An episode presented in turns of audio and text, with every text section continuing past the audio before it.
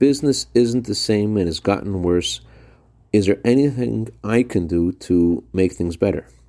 Good morning. I want to share with you a letter that the Rebbe wrote to someone with this question. I'm going to paraphrase from the Hebrew.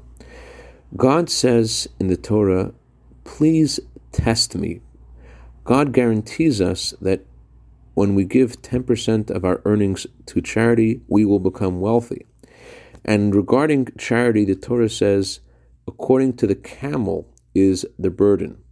So it comes at no surprise if someone is not careful to give charity the way they're supposed to, which is at least 10% and better to give more, it comes no surprise that if they're not being careful, that there is a deficiency in their finances.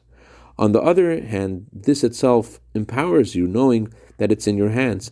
If you will immediately add in kindness and charity at least 10% and more, you could be certain that God will fulfill his promise.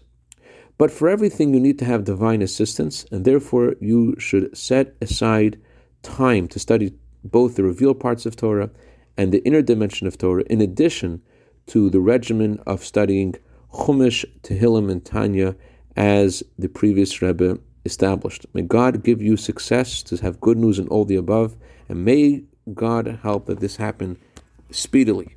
I dedicate our minute of Torah today to Shalom Akimi in honor of putting on tefillin for the first time today.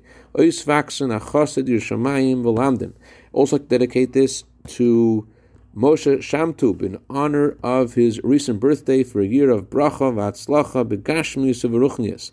Mazel tov to Isaac Friedman and Bracha Mishulovin for their engagement.